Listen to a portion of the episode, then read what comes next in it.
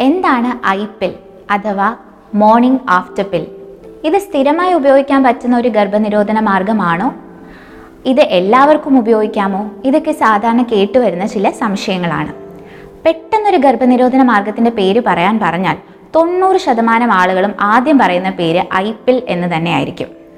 എന്നാൽ പറയട്ടെ ഐ പിൽ എന്നാൽ ഒരു എമർജൻസി കോൺട്രാസെപ്റ്റീവ് മാത്രമാണ്.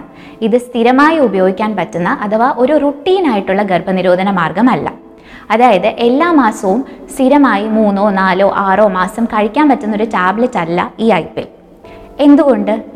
ഐ പില്ലിൽ അടങ്ങിയിട്ടുള്ളത് ലീവോനോജിസ്ട്രൽ എന്ന് പറയുന്ന ഒരു പ്രൊജസ്ട്രോൺ ആണ്.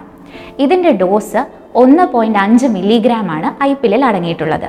സാധാരണഗതിയിൽ നമുക്ക് കിട്ടുന്ന ബർത്ത് കൺട്രോൾ ടാബ്ലറ്റുകളിൽ ഉള്ളതിനേക്കാൾ നാലിരട്ടി ശക്തിയാണ് ഐ ഐപ്പിലിലുള്ള പ്രൊജസ്ട്രോണിനുള്ളത് അതുകൊണ്ട് തന്നെ ഇതിനുണ്ടാവുന്ന പാർശ്വഫലങ്ങളും കുറച്ചധികമായിരിക്കും എപ്പോഴാണ് ഐ പിൽ കഴിക്കേണ്ടത്? നമ്മളൊരു അൺപ്രൊട്ടക്റ്റഡ് ആയിട്ടുള്ള സെക്സ് അതായത് പ്രൊട്ടക്ഷൻ ഒന്നും ഉപയോഗിക്കാത്ത ഒരു ലൈംഗിക ബന്ധത്തിൽ ഏർപ്പെടുകയാണ്. ഗർഭിണി ആകണ്ട എന്ന ആഗ്രഹമുണ്ട് എങ്കിൽ ഈ ഐപ്പിൽ കഴിക്കാവുന്നതാണ്. ഈ ലൈംഗിക ബന്ധത്തിന് പന്ത്രണ്ട് മണിക്കൂറുകൾക്ക് ഉള്ളിലാണ് ഐപ്പിൽ ഐഡിയലി നമ്മൾ കഴിക്കേണ്ടതായിട്ടുള്ളത്. എന്നാൽ ഈ സമയത്തിനുള്ളിൽ കഴിച്ചില്ല എന്നുണ്ടെങ്കിൽ ടെൻഷൻ അടിക്കേണ്ട കാര്യമില്ല. ആദ്യത്തെ എഴുപത്തിരണ്ട് മണിക്കൂറുകൾക്കുള്ളിൽ ഈ ടാബ്ലറ്റ് കഴിച്ചാൽ മതിയാകും. എന്തൊക്കെയാണ് ഈ ഐപ്പിൽ കൊണ്ടുണ്ടാകുന്ന സൈഡ് എഫക്റ്റുകൾ? ചെറുതായിട്ടുള്ള ഓക്കാനം ഷർദിൽ അടിവയറ് വേദന ചെറിയ രീതിയിലുള്ള സ്പോട്ടിംഗ് അല്ലെങ്കിൽ ചെറിയ ലൈറ്റ് ആയിട്ടുള്ള ബ്ലീഡിംഗ് അതുപോലെ തലവേദന തലകറക്കം ചിലർക്കൊരു കണ്ണിന് കാഴ്ച മങ്ങലും ഉറക്ക കൂടുതലും ഒക്കെ അനുഭവപ്പെടുന്നതായി തോന്നാം. എല്ലാവർക്കും ഐപ്പിൽ കഴിക്കാൻ സാധിക്കുമോ? ഇല്ല.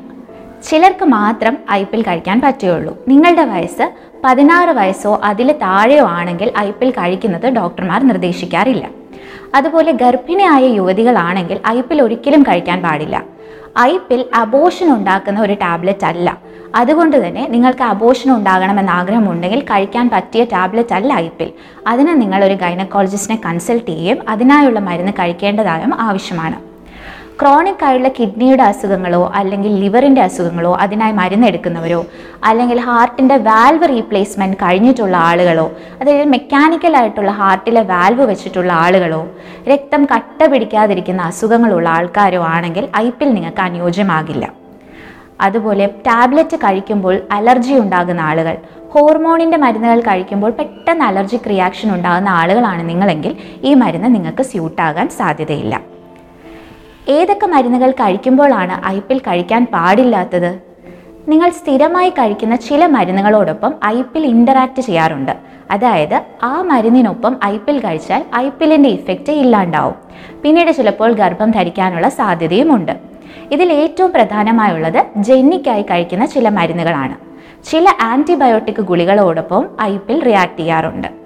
ഫംഗൽ ഇൻഫെക്ഷന് കൊടുക്കുന്ന ചില ഓറൽ ടാബ്ലറ്റുകളുണ്ട്. അതോടൊപ്പം ഐപ്പിൽ റിയാക്ട് ചെയ്ത് കണ്ടിട്ടുണ്ട്.